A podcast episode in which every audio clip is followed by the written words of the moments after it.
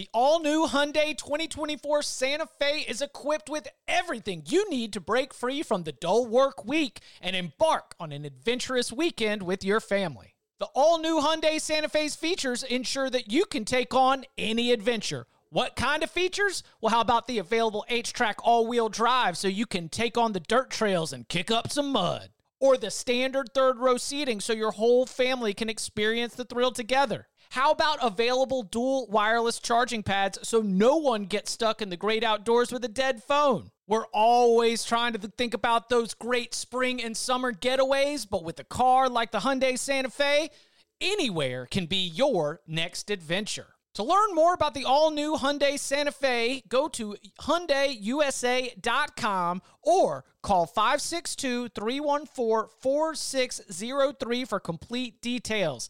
Learn more about the all-new Hyundai Santa Fe at hyundaiusa.com or call 562-314-4603 for complete details. To the house! This is unbelievable. Welcome back to the Cover 3 podcast with your hosts, Danny Kanell, Chip Patterson, Barton Simmons, and Tom Fornelli. It's your call for the best college football coverage from National Signing Day to the National Championship and everything in between. CBS Sports presents the Cover 3 podcast. And welcome back to the Cover 3 podcast here on CBS Sports. That's Barton Simmons. That's Tom Fornelli. I'm Chip Patterson. Week 15, not quite in the books. 12.02 a.m. here on the East Coast. I guess that would be 11.02 for you all in Nashville and Chicago.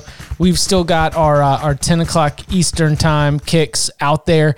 BYU holding a narrow lead over San Diego State uh, among ranked action. My beloved Beavs are now trailing 15 14. Oh, yeah. Really? yeah, that's a that's a recent development. Passing touchdown from Davis Mills for 48 yards and the Cardinal are ahead early third quarter. But you didn't Long come here just Long for way to go. the uh, the the live blog audio form of Stanford and Oregon State. You came here because you wanted to find out what in the world it means when there's just not enough paper airplanes out there to get you the win. When there's just not enough paper airplanes out Jesus there Christ, Chip. to get you man. to That the is not gonna SEC championship well. game with only one loss. Oh no, Florida. Uh, and look, and, and this would come on the weekend that I went heel on my beloved dogs. It two and six week in the locks, by the way. Just like another, just brutal, just just just falling behind here in these late weeks. But uh, you know, went against the dogs, but got to still experience that uh that Georgia podcast fandom, you know, just sort of watching the way that things unfolded uh, there in Gainesville. So I think we got to start there because uh, a college football playoff contender, the SEC East champion, the team that will be playing Alabama in Atlanta next week, just lost to an unranked LSU team that is down most of its best players, uh, including like its best freshman who just opted out for the rest of the season, and we don't even know if he's going to be coming back for the future. And and Might be a dog, in fact. Might be because Marietta, Georgia wants to be a little bit closer to home. Good point. Everybody wants to be a dog.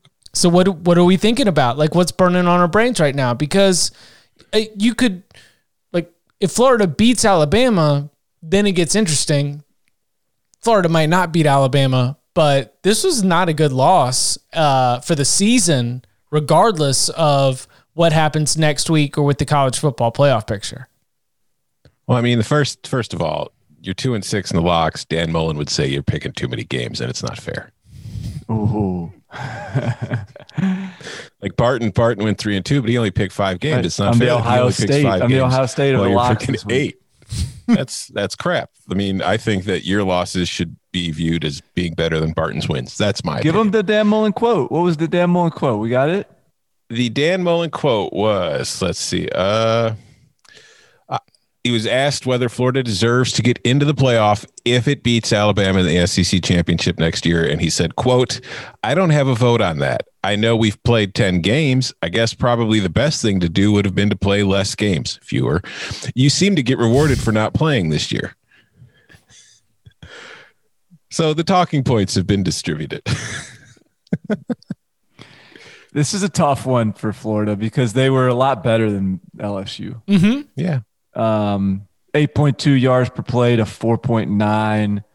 I, wa- I t- I turned it over to the game early, and Florida was about to score, and I, I turned the channel and I came back, and the score was still 0 0. Because it was an interception It was an intercept. Was it a turnover? No, it was a turnover on downs, wasn't it?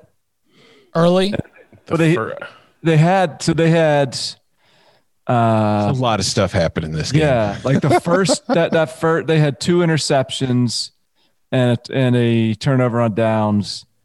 Um, I think the turnover on downs was first. yeah, first was the turnover on downs. Then they had an interception at the LSU 35. Then they had an interception at the LSU 15. I think that was the, the wild interception.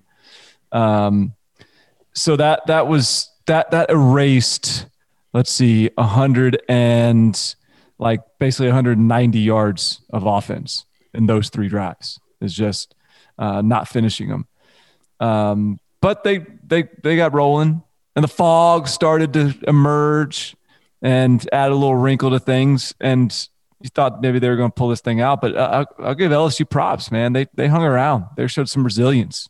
I don't know how Dan Mullen like I don't know where I'm at with him right now because uh, the interview going into halftime on ESPN is like our quarterback play. We got to get better decision making. We got to make. We're missing a lot of reads out there. Every single play, missing reads. We got to get better decision making out of our quarterback.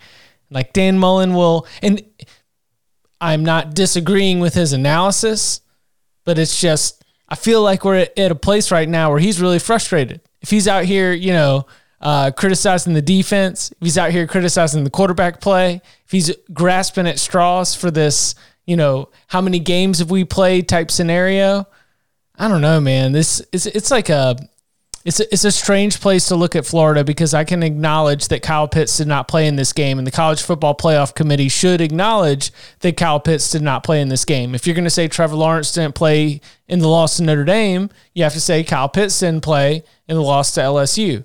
Trevor Lawrence, I believe, worth much more than Kyle Pitts, but still, especially when you think about the red zone and how important Pitts can be in those places, I could see at least half of the you know dozen Baker's dozen committee members really just sort of like talking themselves into the position they want is that Florida still deserves a place in the picture heading into SEC championship week, but uh, to to drop the ball here at home against LSU, it's almost like when I was in the game, it made sense, and now that I'm out of the game and just sort of look at it as like a very plain statement, it seems a lot worse because you were talking about like when I was watching the game, I just thought it was competitive. Like if you hmm. did not tell me anything that LSU had done to that point, I was thinking like, man, this is a pretty good LSU Florida game. It's only when that context gets put in that you're like, oh, this is a really, really bad loss for Florida. And, and something I, I would be interested to see, and I doubt we'll get any more info on it. Maybe we will, because like you said, Kyle Pitts didn't play. But there were reports from people who were there saying, you know, in pregame warmups, Kyle Pitts was going through everything and he looked fine. So I'm interested in was this like a medical decision by the doctor saying no, he can't go, or was this more of a he's kind of banged up and we should win this game easily anyway. So let's just sit him and rest him for the SEC championship game. That's what I want to know because if you sat him and he could have played and you lose this game, yikes. Yeah, I mean, it, it's it's.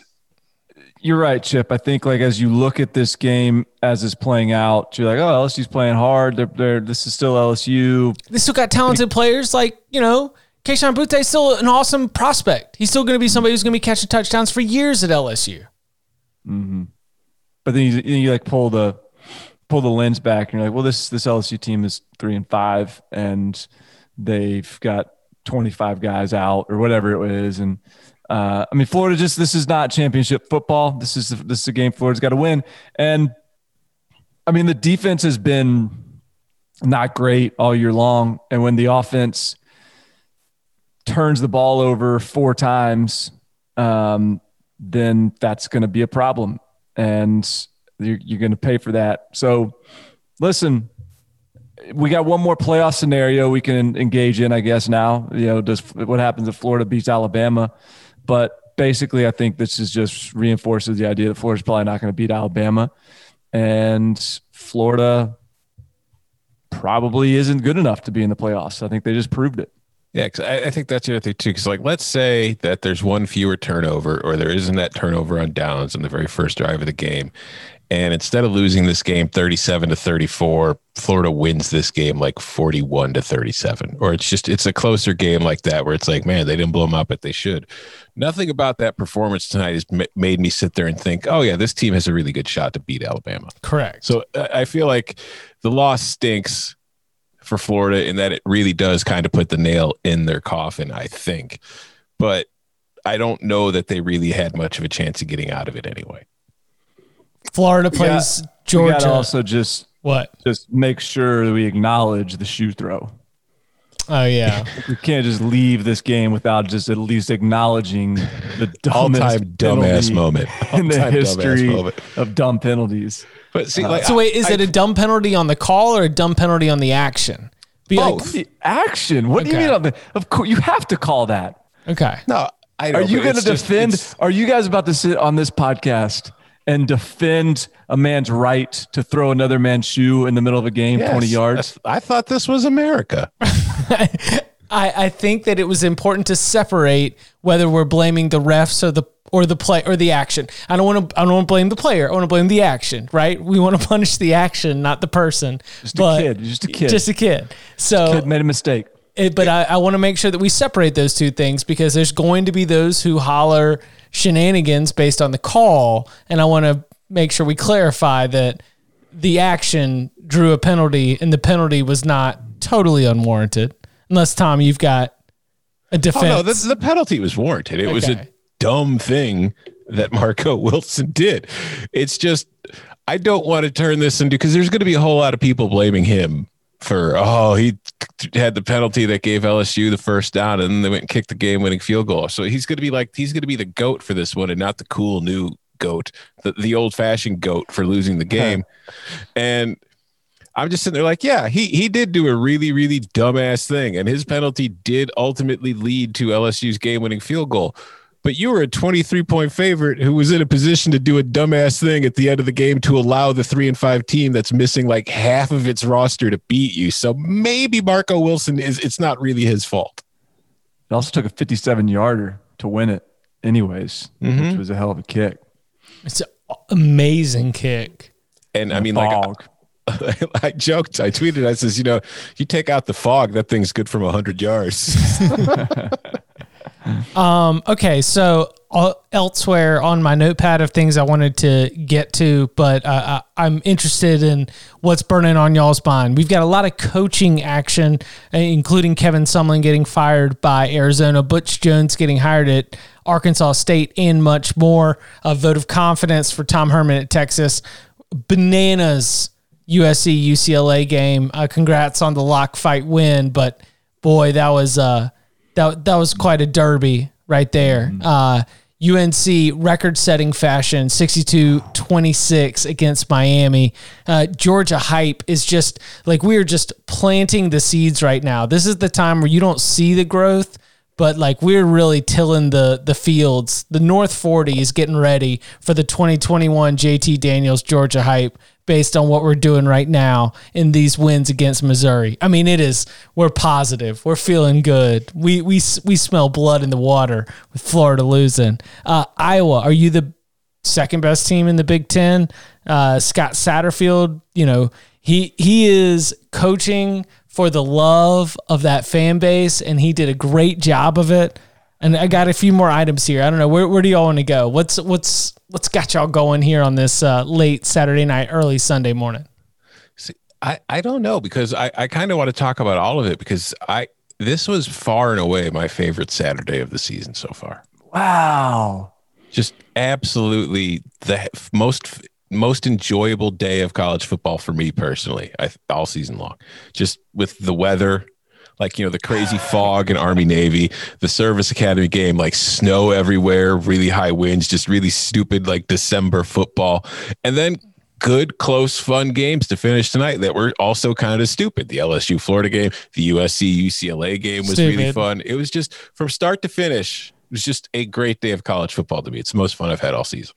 Wow. There weren't really good games until the evening, though. No, No. Utah Colorado was a good game. Utah Yeah. won it, but like that that was a really really fun game for a, a while, for sure. Yeah. Uh, there was also the Ball State Western Michigan finish. Yeah. Mm-hmm. Um, I don't know. I mean, I, I I'm I'm always interested in the coaching stuff.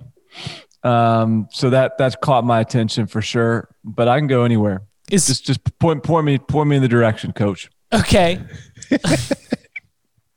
um, USC wins against UCLA. The million dollar meal table shows up. I mean, we're winning like banging at the goal line, figuring out ways to get these touchdowns. But if you leave Kedon Slovis too much time, and if you give Gary Bryant what like a f- nearly fifty yard return on the uh, on the kick, then yeah, you're you're gonna end up potentially losing that thing. I just I come out of that game. It was so funny because they announced that before the game was over that USC had won the Pac-12 South. Congratulations. like USC was not scheduled to play Colorado. Colorado lost. And the and they were like, mm, yeah, yeah, USC, you're good. And then poor Oregon Ducks out here, their game against Washington gets canceled. And then all of a sudden the Pac-12 is like, we like Washington better. Okay. Washington, you're going to the uh, Pac-12 championship game.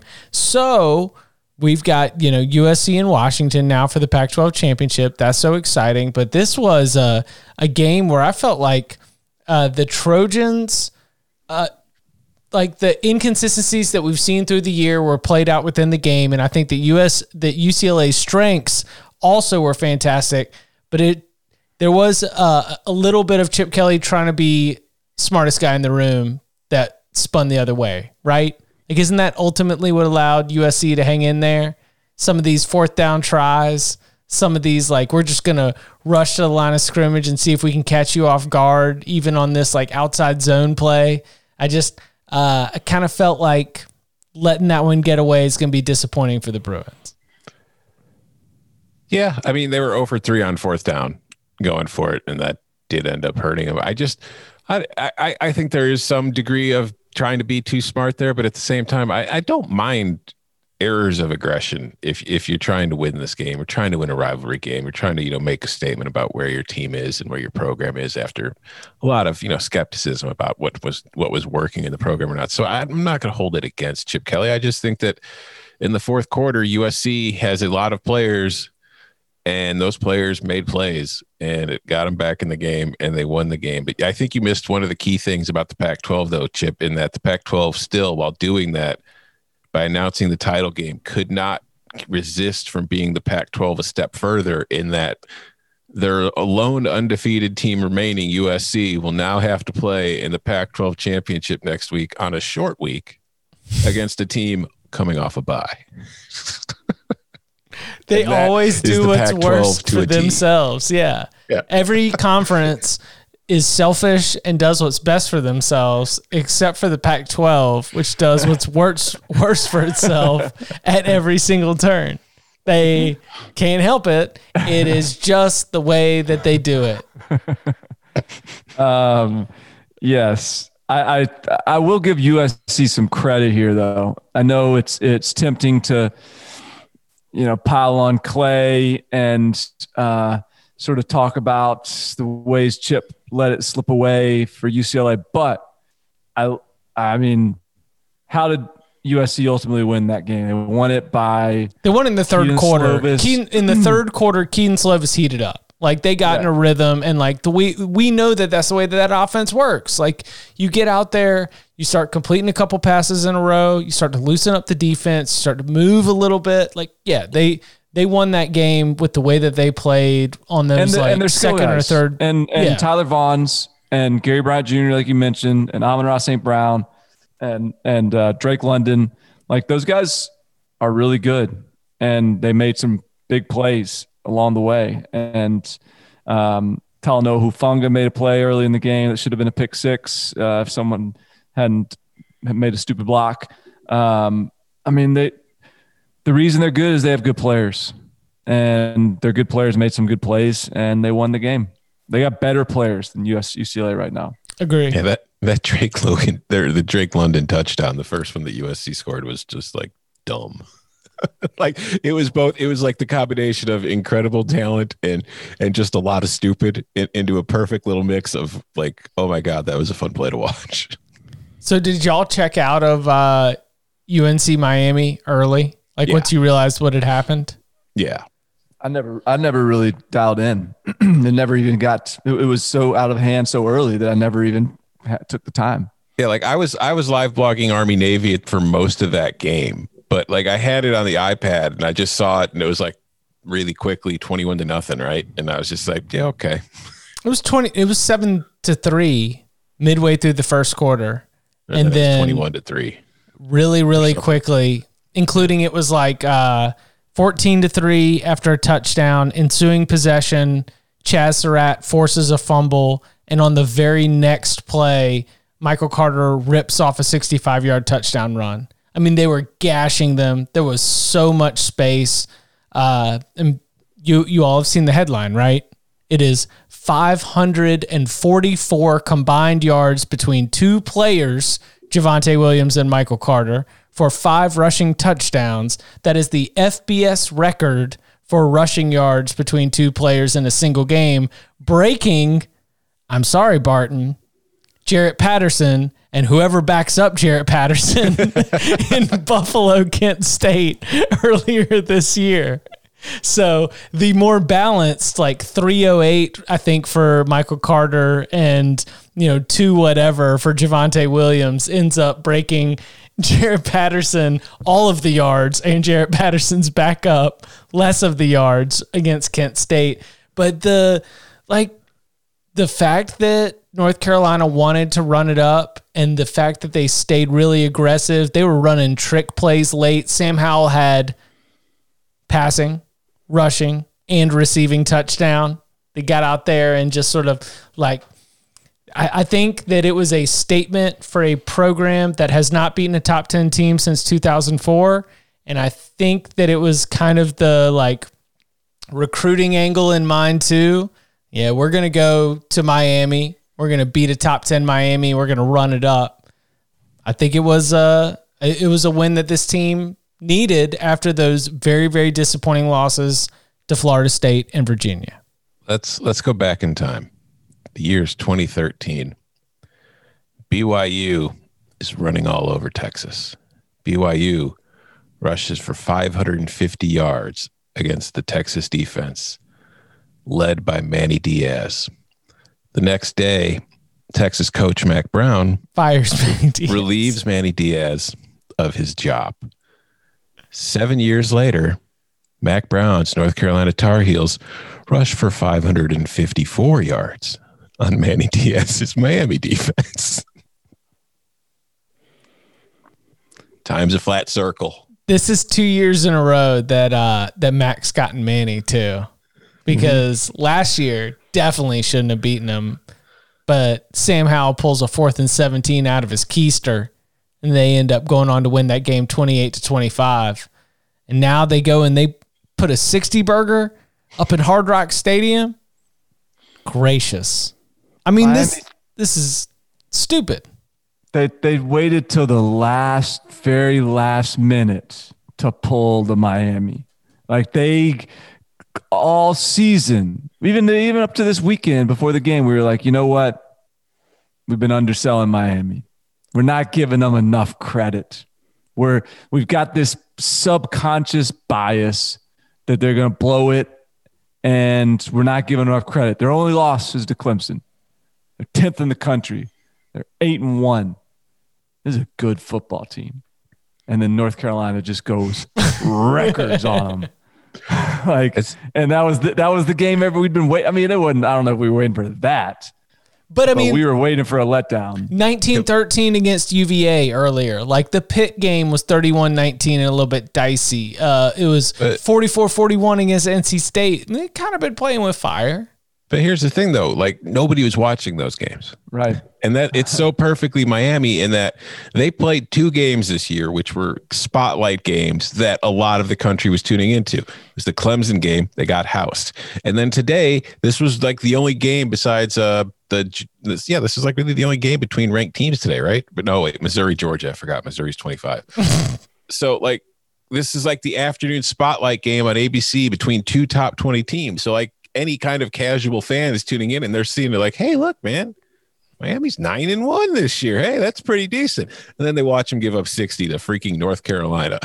And it's like, it's just so Miami that in the spotlight games, they're getting their butt kicked. I mean, Tell I think. this a good look on is uh, Notre Dame, especially that Notre Dame defense. Oh, yeah. I mean, mean- they just shut out North Carolina in the second half, and then North Carolina just did that to a Miami team that was supposed to have a good defense. A good look. I, I thought that uh, it's a bad look for Miami's offensive line and D'Eriq King because North Carolina's defense is kind of feasting on them throughout most of the game. And that's not Not a good defense. listen, they are challenged in some specific areas, including heights and weights. But boy, they play hard. We got former quarterbacks playing linebacker out there. Okay, bud, we try Fine. hard. That's all you can ask for. Play hard. Yeah, we get, we got Taman and Tamari Fox. We got Chaz Surratt. Just bunch of athletes out there trying to make Tony Grimes. I think he had an interception today. Did he? Good for him. Young young buck. either it was either interception or a sack. He had his first career something today. Could could be a senior in high Put it on school. a plaque. First career something. it was worth a it was worth a tweet from the North Carolina official Twitter account. That's about all I know. Uh, it was an interception. it was an interception. Congratulations, Tony Grimes. You would uh, probably be playing. I guess you would have already wrapped up the Virginia high school playoffs at this point, right? Maybe. I don't know. I don't know what the high school schedules looked like this year. In Virginia? Well, they didn't, they canceled the season. That's why he reclassified. Oh, Yeah. Yeah. Yeah. So he's he's out here picking off uh, D'Eriq King in the top ten Miami team instead of play, being in high school right now. You do you, Tony Grimes. All right.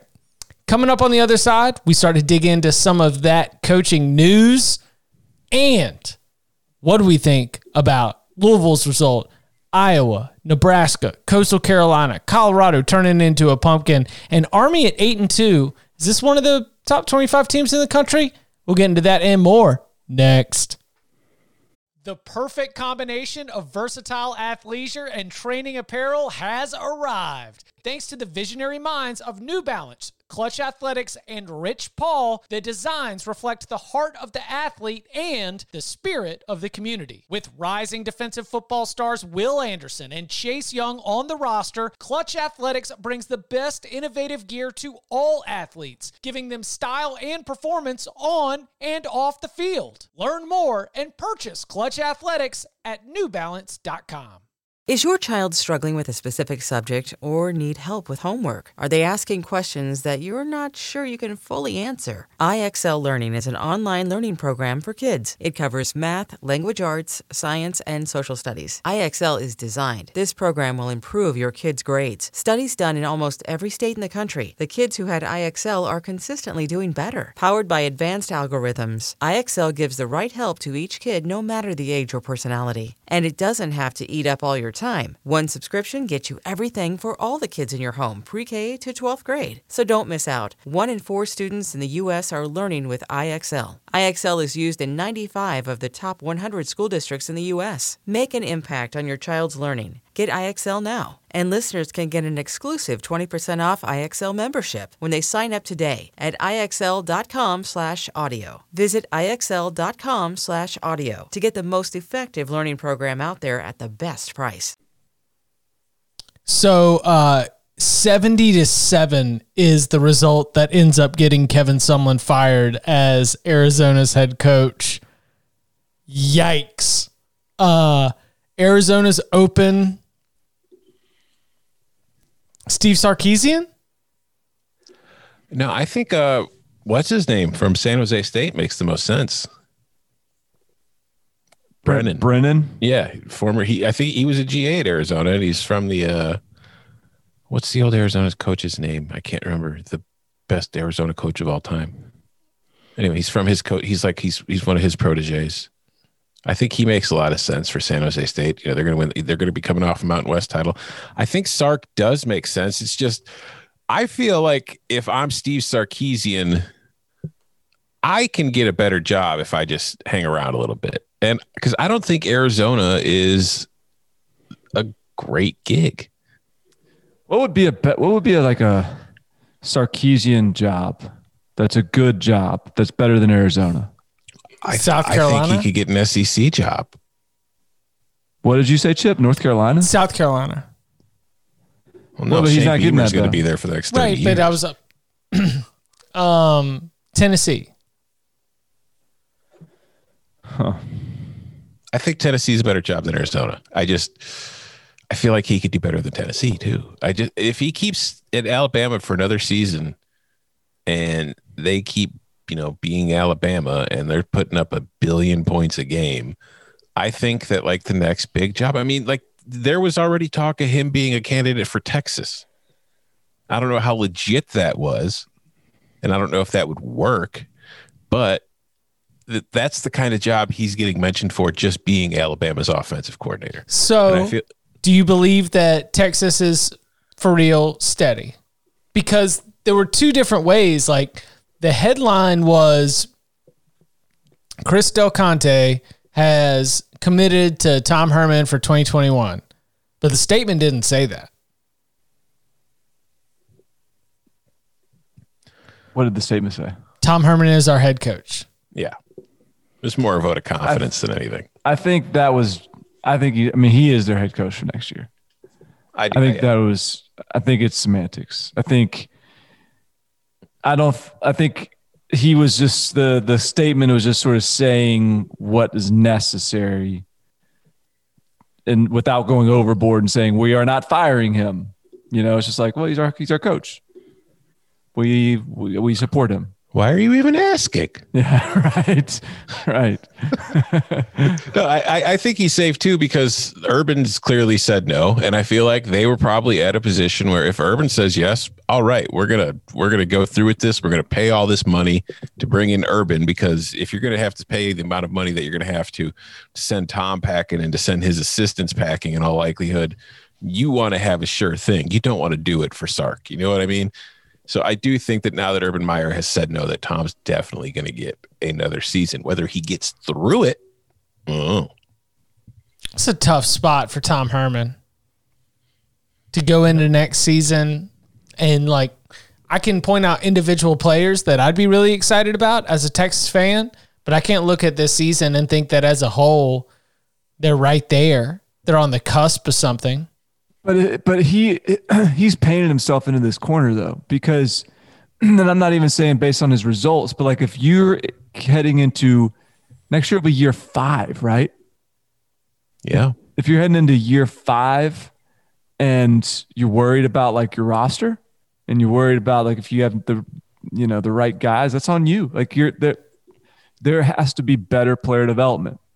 And uh so if if you're worried that you guys aren't, you know, that the, the returning guys are not what you want them to be, then better get them there. Um, but I think Arizona is an interesting job because I don't really know. Who, I got the, the the names being tossed around for Arizona are interesting. Like I'm seeing Ryan Nielsen, the um, Saints defensive line coach that coached um, the that all those really good NC State defensive linemen a few years back. um, Rick Neuheisel, Jim Mora, Brent Brennan, Jay Jay Norvell, like just it's a there are some interesting names, but it's hard to know exactly who the home run hire is in that spot. Sounds like a bunch of Scott Satterfields interviewing interviewing for South Carolina. What what about Ken Niumatalolo? Yeah, I mean they they should have hired him last time. Khalil Tate ruined it. Khalil Tate's not there anymore. There's there's nobody standing in the way. Now he's going to run that triple option with Grant Gunnell. Yeah. I don't think that'll work. I don't think so. All right. So, do you think that Gus Malzahn is fired?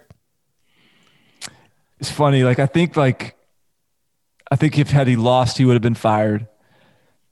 And I There, wonder. there's no way that like beating Mississippi State in an ugly fashion right saves Like, his job. Just like it's just it's just gross enough that they're just you know what like you hey enjoy your post game dancing in the locker room, Gus. You're still fired because that was gross. Yeah, I Um, I think that if if that was the the murmuring going into the game, there was not a result that was going to do it because even if he won convincingly, then it's yeah, but it was against Mississippi State, right? They're six and four. Six and four looks worse than if you go eight and four. He's missing non-conference games. We thought that the pandemic would lead to less coaching changes, and it's possible that the loss of non-conference games from the schedule is really, really hurting the way that these coaches are being viewed by their fans. I mean, maybe he gets fired tomorrow. Maybe maybe the axe falls. It's just for me. After two fifteen p.m., please.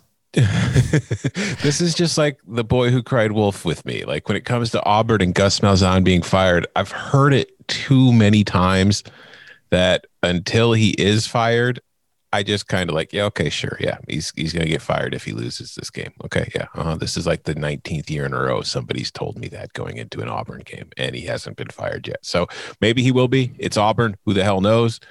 But I've just kind of like roll my eyes at it now. I mean, he would probably be nine and three in a typical year. Yeah, I mean, let let let my man live. He's a top twenty-five coach. Let my guy live. if he's not fired, given the way that things seem to be pushing right now, then I'm gonna be really frustrated. Then he really is a cockroach of the like. he's the Twinkie and the cockroach of the coaching carousel. If he can get through this, because it's it's seeming this this year. You think he's that? You think he's that far out on the ledge, out on the plank? I don't know, man. I just feels like this feels like to me. I looked up and like, oh, but Gus Malzahn's on the hot. Like people are talking about firing Gus Malzahn. It almost feels like there was a coach firing party going on, and Auburn was like, whoa, whoa, whoa, wait, wait a minute. But Gus, Gus is the part. Gus is the the fired coach party guy. Like you got to have him in the party. Like get him to get this guy doing a keg stand. And but like, but no one wanted like Gus didn't need to be there. Like the party was fine without him. We're good. So I don't really understand why Gus is really like on the hot seat right now. Auburn fans They just, just- like they firing just- coaches. They just beat Alabama last year. They just beat Alabama. Why are we talking about this? Because Hugh because Freeze has beaten Hugh Alabama Freeze too, has all Barton. these. Yeah, Hugh Freeze has all this him. time. I mean, he's got to be in quarantine. Hugh Freeze has got to be in isolation. You know, he's he's got that Zoom camera ready to roll. I'm just picturing Hugh Freeze on Zoom in a hospital bed interviewing with Auburn. That is true. I forgot. I forgot he got he got COVID, so he's on that COVID interview tour right. Yes, and Get better, coach. that's why Seriously. Gus Malzahn is on the hot seat. Like Gus Malzahn would not be on the hot seat if Hugh Freeze wasn't available. I I 100% agreed, and that's why I don't know whether to buy it. Is this just somebody floating it because they want them to make the move, or does somebody at Auburn who actually will have the power to make the move feels like they need to make the move? I don't know. It it's that you can never tell with Auburn. There's it's crazy. Hey, is uh, is the air raid offense the worst offense of all time? Is it just like can they just not score in it? Is it not what how this thing has gone from setting the single game SEC passing mark in week one to just you look up and even in that Mississippi game tonight, it looked like the only time like all they were do the only thing that they could get was like the occasional mesh route, the occasional sort of underneath option from the slot that they, they could get a little catch and run, maybe get a five yard catch, turn into turn into twelve. They get a couple quarterback scrambles. Like there's just it just, and I I mean obviously I I was saying that tongue in cheek is the air raid offense the worst offense of all time because we've seen it work, but this Mississippi State team obviously this is year one, but it's just so it's so bizarre to watch this team play. It just feels hopeless that they're going to actually mount enough explosive plays to actually generate any points. Yeah, it's. I mean, there, there's a lot of square pegs and round holes for what Mike Leach typically looks for with players in his offense. But at the same time, like if if you go through Leach's history, like if you look at his first season at Texas Tech, they went seven and six, but that was a team that was you know kind of already had a very similar style of players and what they were looking for. So you can't really judge it on that. But you saw his first year at Washington State, three and nine, came in kind of running a different thing than what they were used to, although they were more of a run and shootish. I don't know if that's the right way to phrase what that Washington State offense was. It wasn't that different than what Mike Leach is running, but it, there was the adjustment period. So I'm not I'm not going to say that it's not going to be fine next year, but it's pretty clear when you watch this current iteration of Mississippi State, even after the purge, that there's just it. Like I said, it's a lot of square pegs and round holes. It's not dead. That's just not an impressive group of wide receivers. We just we propped them up after the LSU game because that was an incredible performance. 623 passing yards. That's that's a that's very very impressive.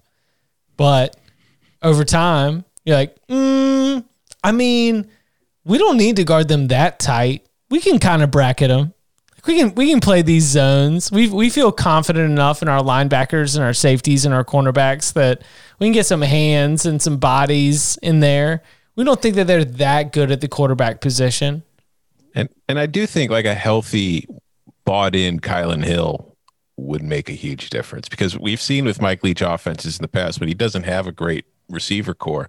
He's not afraid to just throw the ball to his running back 20 times a game either. You know what I mean? Mm-hmm. And I think if he had him on that offense this year, I don't think they'd be good or anything. I just think that it would probably make things run a little smoother. Do you feel satisfied? I mean, I didn't. I didn't actually think it was the worst offense of all time. I just was. I, I, I was just bringing up the point that like it feels very futile to watch them try to score. Oh, it's Mississippi State though. There's such a talent deficit when they're going up against Auburn. You know, And the Oh, putt putt offense. the putt putt offense. That that Auburn offense wasn't great today. No, Auburn offense was Auburn not wasn't good. great. Um, Dogs offense looked really good. Tried to tell you guys. You... No, no, Missouri. It's early start. Going to be sleepy. Yeah. Mm-hmm, sure. Could have been. sleepy. Hey, I, I, I'll I stand. didn't lock. I didn't lock it up. I did, and I'll stand by it. But Missouri had 200 yards, boys. Did they? Did uh, Bazelak get knocked out of the game? Because I Uh, saw for, you- for a little bit. He came. So he back went- he came quick, back though. in? Yeah, All he right. came back pretty quick. But uh, they just they couldn't do anything on offense. Like Georgia's defense played like Georgia's defense, kind of suffocated them. Swallowed. well, them. Georgia's offense, I guess, played. And- you know, they mm-hmm. played JT Daniels ball. yeah, just chucking the ball down the field. Next year's Heisman front runner. that's it. Maybe. I mean, because the, the Flyers ready. the talking point right now is if JT Daniels had played against Florida, Georgia would have won. You know, it's going to be ironic is that we're probably going to go into next year with JT Daniels and Kedon Slovis being talked about as the top, you know, two quarterbacks in the next year's NFL draft. Oh yeah, and they were teammates. Mm-hmm. Do you think that? Do you, do you think that though? That those two will be the top two quarterbacks next year? I think I think Daniels will definitely be in that conversation, and I think Slovis could play his way into the conversation. I don't think he's there right now, but I I, I think that yeah, they're going to be two of the better as far as NFL draft hype goes. They'll they'll be up there. All right, so um, Did y'all get to watch much of Louisville Wake Forest? Nah. I wa- I mean, I was watching Illinois Northwestern mostly, but I did have an eye on it. Yes. Sat coached his ass off. We're talking fake field goals. We're talking sky kicks for onsides to be able to create the muffs. We all kinds of trick plays left and right. Perfect scripts coming out on offense. I mean, the the guy was just dialed in. Him and Malik Cunningham, they they'd figured everything out, and uh, and that was impressive. I, I I remember when I remember when Kobe had his affair Yeah, that's what And- I was about to and and then when he sort of R.I.P. came back, yeah, RIP, but then he came back into the, you know, like he had the press conference or whatever with his wife, and his wife was rocking a big ass ring. That that Wake Forest win was that big ass ring that Without Scott. Satterfield was hand, he's, So I could say he's he's- handing out to those fans. all, all those plays were every day a new bouquet of flowers. He was like, I, I understand that we're down all these players. We're gonna we're gonna dump it all out, man. We're we're gonna win this game. We're gonna look good doing it. And look, like credit to Scott Satterfield and that Louisville staff. The players were having fun. They were doing the like team photos in the end zone. They were jumping up and down on the sideline. Like it it seemed as though they were very much enjoying uh, being able to get a good win together. You know, for all the all the down that we were. Well, I mean, what was that? Was was that on Monday? Are we less than a week Yeah. separated from those? Is Scott Satterfield going to lose his job? I mean, that is the outrageous question, but that's just because I need to test the limits for us to be able to engage in the thought experiment. But like, we went from man, Scott Satterfield just really screwed up to being like, ooh, Scott Satterfield just pff, he just he he got a nice new car for Christmas. like Yeah, and, and, and two because I thought like that game was about to spiral out of control for them quick because like Wake got the ball to start the game, they punted. Then on Louisville's first possession, they went to punt, but there was like a problem with the snap. Mm-hmm. So the punter muffed the snap, and then he dropped the ball, picks it up, and just tried to head to run for the first down. But of course, he had he didn't have a prayer getting there, so he gets tackled. So they pretty much turned it over on downs inside their own like thirty. So then Wake Forest right away, you know, turns into a touchdown, and I'm sitting there thinking, oh man, with the week that they just had, with that happening, and now Wake's up seven to nothing, this one's done. I was like, Wake is gonna roll them, and no, they they didn't quit, they didn't give in. Wake had a great first movement. Then in the second quarter, early third quarter, Louisville responds. Then Wake comes back, makes it a game again, and then the Cards end up finishing it. So there were like two significant Louisville responses there that I thought for all of our Scott Satterfield com- conversation that we've had here on the Cover Three podcast. Sure looks like things are going all right. Yeah, the the fans might be skeptical, but the players players still bought in. Yeah. Took baby girl to the mall. go, go shopping, baby. Get you some shoes. Um, what else is uh is standing out from the day? Scott Butch Frost. Jones. Oh, Butch. Oh Yeah, yeah, I got to talk Butch. Butch Jones to Arkansas State. Things move quickly. Blake Anderson hired at Utah State.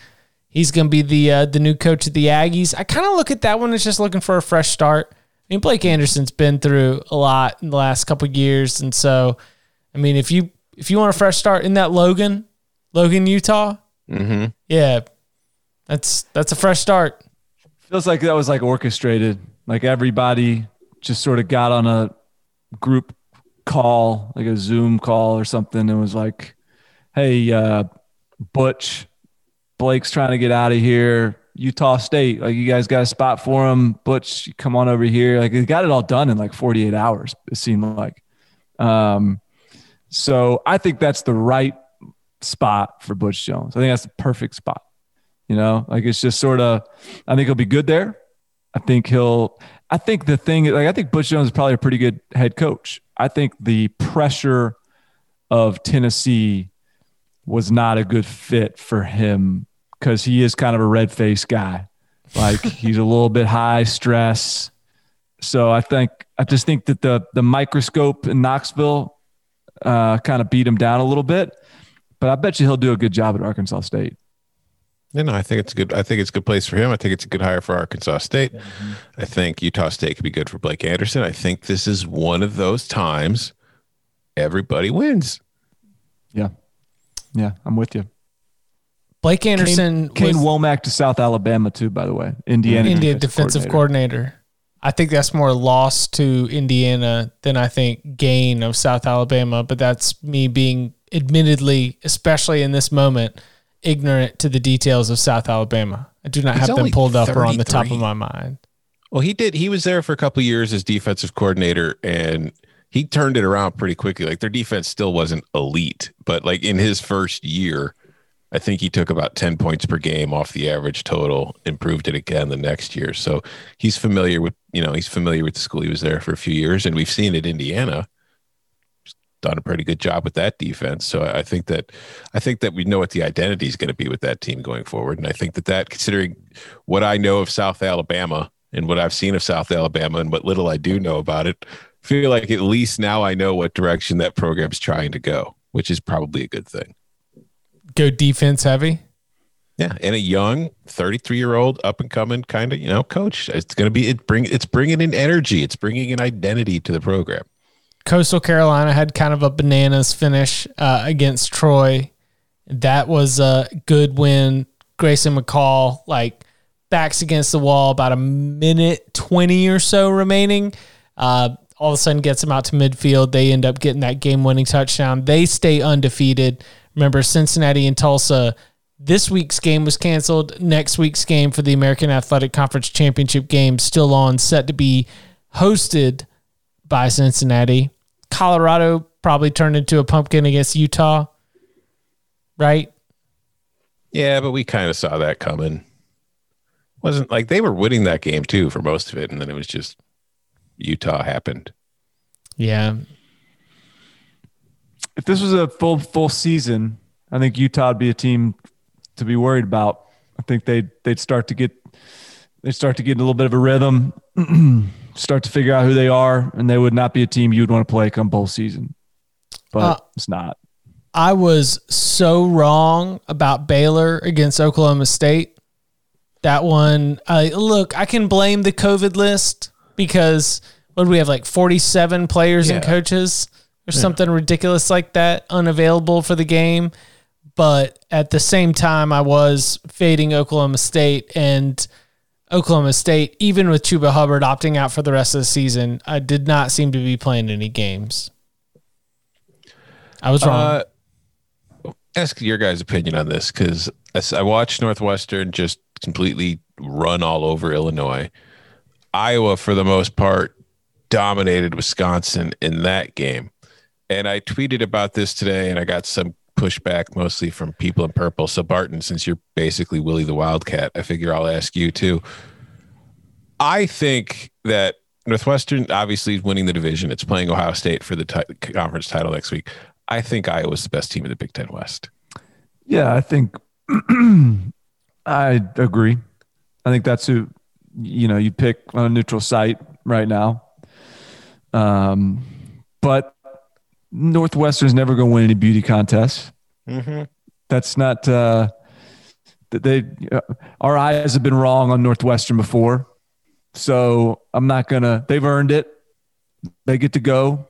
Yes, I think my good ass eyes would tell me that Iowa is the better team, but Northwestern wins ugly. You can't. All, it doesn't always make sense. So I'll I'll grant them that. So we get uh, Ohio State Northwestern. I think 20 and a half is the spread. Who's going to dance with the Wildcats? I I feel so super confident that Northwestern is going to cover that spread while never really threatening to win the game. I was going to just take the under to be able to exist in that same space without actually having to sweat out the 20 and a half because it just seems like a bad number. But if you think Northwestern's going to cover the spread, it's because you think the defense is going to limit Justin Fields. I don't Sure, it's hard to sure it's hard to figure out what that looks like for them to cover. yeah, it's just that but that's the thing like it's like you just said it's never pretty with this team but they they find a way just to get it done somehow. And it's like i just i've already got that game played out in my head where it's gonna be like for three quarters it's just gonna be like a 14 point game the entire way. Ohio state's gonna have chance after chance to put it away and pull away. It's gonna be kind of like the indiana game except it won't be because indiana's making plays. It'll just be ohio state's not making plays. And they'll be there in the end and they'll they'll never really threaten to win but they're never going to get pushed away either. See, I'm worried it's going to be like uh, those Ohio State Wisconsin Big Ten title games where Wisconsin might even be up, you know, or I guess in this case Northwestern Northwestern might even get up ten nothing or something, and then finally Ohio State just hits the gas and is able to win the game by 14 points, but it's an unspectacular 14 points. just i want to point out northwestern today rushed for 411 yards Wow. they only threw the ball 12 times peyton ramsey 7 to 12 82 yards one touchdown evan hull 13 carries 149 yards and a touchdown cam porter 24 carries 142 yards and two touchdowns no quarterback th- three quarterbacks played in this game none of them threw for more than 86 yards Northwestern can really deliver on the box scores. they They can. can they can absolutely give you a doozy. Yeah, I said Northwestern found something that worked offensively against Illinois and stuck to it for a heavy dose of the ground game. So Nebraska's just gonna just continue to be just below average. Yep. Seems. that that is one of the more mind-boggling results. Because I mean, like Minnesota, I know I've talked about it here. Like the teams with the time off are tend to play well. It's just usually when the team gets back, it has more players than when it left. you know what I mean? And Minnesota was in that same kind of position we talked about with Baylor against Oklahoma State, where again they're missing most of their offensive line. They're missing a ton of people, and then they're beating Nebraska in Lincoln if you're a Nebraska fan right now, like what the hell do you do? That'd be a tough place to be. As a really coach, would. No, as a as a fan, because you thought you had the you you you, you can't you can't you can't just like sell all your Scott Frost stock. He's one of your own. You can't turn your back on him. But it just doesn't feel like this is going to turn. Mm. Feels like if he was the if it might turn in a in kind of a lukewarm way, and maybe it turns and they get to the, you know they start busting out seven and five seasons or something. But I don't. Wouldn't you know three years in? Like, wouldn't you just know if this was going to be great? Um, And that's it. There's there's nothing to cling to. and this is coming from a this is I was the I was as I was as as um as big of a Scott Frost stan as there was. Um so it pains me. Hurts. everybody hurts sometimes. Um, the Nebraska like relationship is so stuck. No one's happy. Like Scott Frost isn't even happy right now.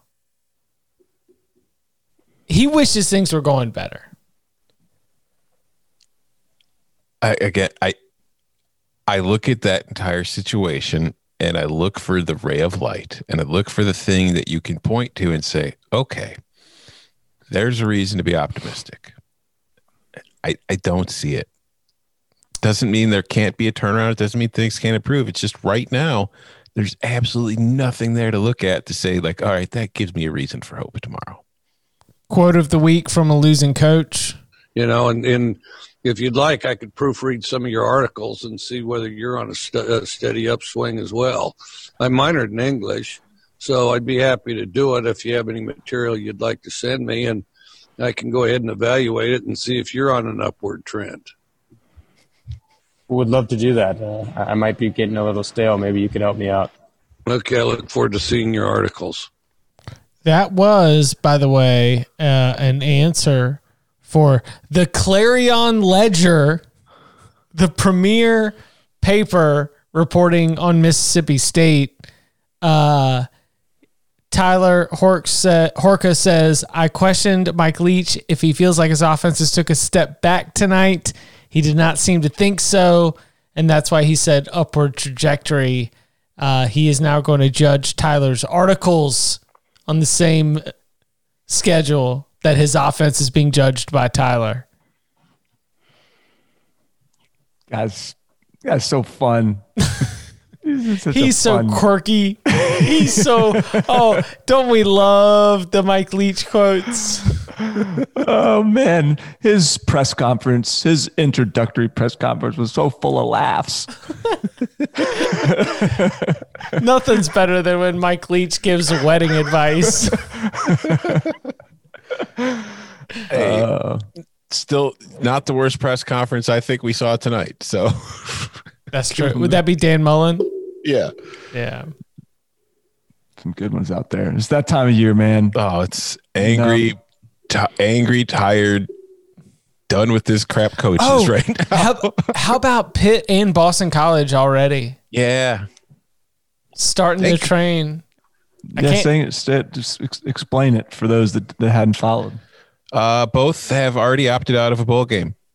They've basically said, no, we're not going to go. And it's not like it's a coach's decision. It was the players, it was the team's decision. And I don't think they're going to be the last. And I feel like, you know, we, we kind of talked about this all before the season started. We're going to see teams get to the end of this year and they're just going to be like, okay, no, we've, we've had enough. 15 We're more done. 15 more practices? No. No. Like like Boston College Christmas. I want to go home. Boston College had like no COVID in that program. And they've Yeah, been isolated from their family since June. They didn't go home. Go home. They ne- they didn't go home on bye weeks. Like they made all these team decisions about ways to be able to keep uh, the numbers down and be able to keep things moving forward within the program. And now they're done with the regular season. Like, nah, I'm good. Like I don't, and I cannot argue against that. Nope. Yeah. Apparently, the locker room like exploded with joy when they announced the cancellation of the bowl game, or that they went past the bowl game. I mean, it's it's like your teacher Boston coming College in the gets screwed. a day also- early and saying last day of school. Listen, Boston College, because it is a smaller school and doesn't have this big alumni base, like Virginia Tech gets picked for better bowl games than Boston College, even if Virginia Tech has a worse record, at least within the like bowl picking rules, just because Virginia Tech has this massive fan base that will go to a bowl game. And Boston College just doesn't, not compared to Virginia Tech. And so, man, if you played in a lot of Boston College bowl games, I could understand how you're like, mm, no thanks. but see, that's the thing this year, because like, how many people are traveling to bowl games this year? Well, at that point, then you're just going for national brand. Like that's what would get Penn State in a bowl game. But that, but at my point, like, we've seen a lot of games cancel, and now we're seeing teams saying thanks but no thanks, which I think is going to lead to more games canceling because I don't know how many teams you're going to want to be playing in any of these games anyway. But like, the Idaho Potato Bowl is playing, and I'm sitting there like, okay, cool. I'm going to watch it. Happy that they're going. If any teams want to go play in it, good for them. But like, who's traveling to Boise this this winter to watch a bowl game? Well, even in the Are they even allowed play- to? Well, That's what I'm saying. like in the playoffs, I I don't think that we're gonna have the normal like five day residency.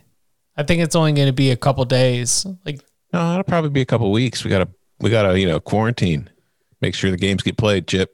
I, I'm speaking uh, a little bit recklessly, but if I were to guess and make an informed guess, I think they're going to do more of the like in and out mentality.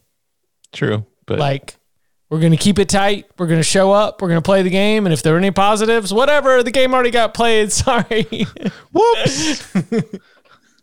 That's another thing too to think about. Like for the Big Ten right now, with the way the schedule has worked, if you test positive for COVID in the next day, you can't play in the semifinals.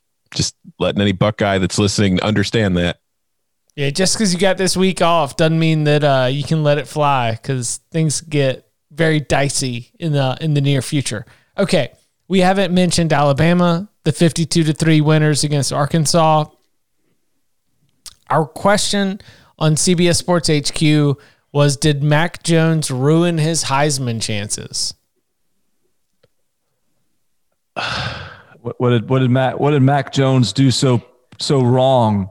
He didn't only, throw only win 40 56 to 3. his yards per attempt don't look good. He was 24 for 29 for 209 yards, like or 208. Oh, it's less than 300. Uh, I I don't think so. Like I will say he, he DeVonta Smith punt return got a, touchdown. got a touchdown that didn't have Mac Jones attached to it. He got a solo touchdown on the punt return. So I think the DeVonta Smith train continues to chug along. But at the same time, he only had three catches for 22 yards. Yeah, but he got his. He got his I he got his know. I know, but I'm just saying, like, I feel like the good news for both DeVonta and Mac Jones is that Kyle Trask lost. with two interceptions. Mm-hmm. So I feel like nobody really pulled away or lost ground today in the Heisman race. Although I did see a lot of people say, see, Clemson should have played. Trevor Lawrence could have reaffirmed his case. I, I don't think Trevor Lawrence could get back in the Heisman race at this point unless he threw for like 80 touchdowns. I just want to be clear right now. Now, Clemson fans would rather continue to be jilted so they can be upset about the Heisman thing. There's a deep history of Clemson feeling like they're getting personally slighted. And Deshaun Watson, two time finalist, zero time winner, is a big part of that uh, feeling. As somebody who voted for Lamar Jackson and had Deshaun Watson second, believe me, I am well aware of how Clemson fans feel about being jilted for the Heisman. Did you publish that? Yeah, because I publish my ballot every year. Are you going to publish it this year? You're gonna you're gonna be held to task this year, Tom. Yeah, I'll publish it this year if they want know. it. It's not up to me. There's a, I'll there's a- write it. There's a right answer and there's a wrong answer. Just just hope you got the right. You're hoping on the right side of history here. The lesson though is like I'll I, I write up my ballot, I write up my reasoning, and I, I feel like whether you agree or disagree with me, at least I'm explaining it.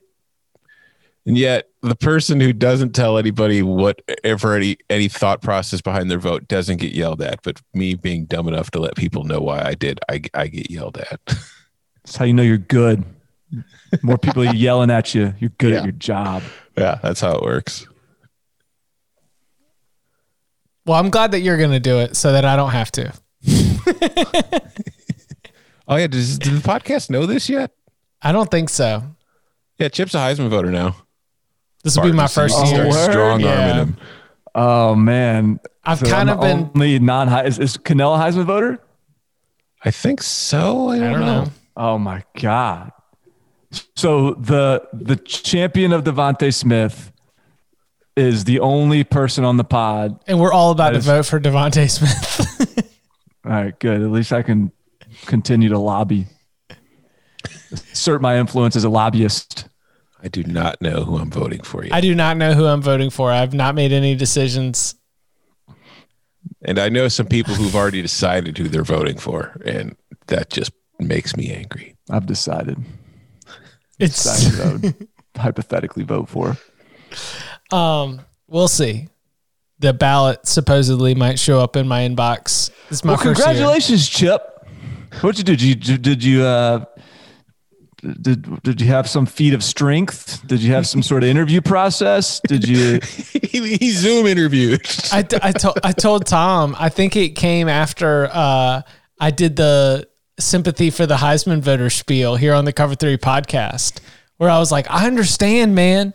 You've been covering your beat, you've been doing all these interviews. You can't watch. I understand you can't make those decisions, but let us, who do watch all the games, have a voice. so did you just did like someone in a cloak like come to your house and like like tap you and like blindfold you and take you out into No, they You know, first park or told they first told me to meet at Silent Sam at midnight, and then And it's elbow the, bumps only now. There's a pandemic. when the third bell rang, somebody in a cloak came out from behind a tree and gave me more instructions for the rest of the night. And I can't speak about what happened after that. You know, it's funny because you're making jokes, but that actually is how the voting process works. They're going to have a lot of hooded cloaks coming at you, telling you to do this, go here, drop this off there, enter this code, say this password. It's it is wild. Uh, I don't even want to know. I, you guys, y'all are sellouts, corporate bigwig fat cats. I'm just, I'm just, I'm a guy. On a, I'm just a guy on a podcast. He See, is. they, they won't give you a vote because you've already told everybody who you're voting for. Right. That's a, that's a good way to never get a vote. Just talk about voting. Um, he is Barton Simmons. He's just a guy on a podcast. You can follow him on Twitter at Barton Simmons. He is Tom Fornelli. He's a Heisman voter. You can follow him at Tom Fornelli. You can follow me at Chip underscore Patterson. Gentlemen, thank you very much. Thank you.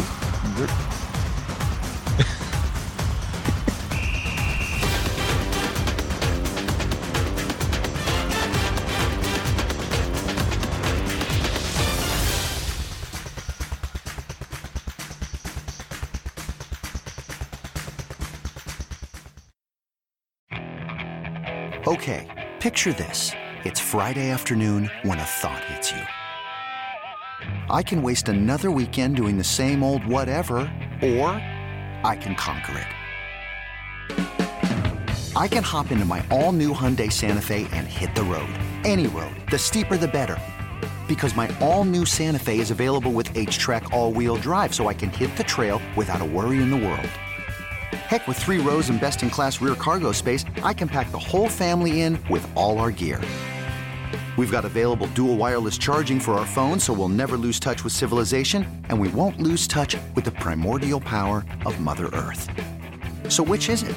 Waste the weekend or do something a little more epic? And conquer it in the all new Hyundai Santa Fe. Visit HyundaiUSA.com or call 562-314-4603 for more details. Hyundai, there's joy in every journey.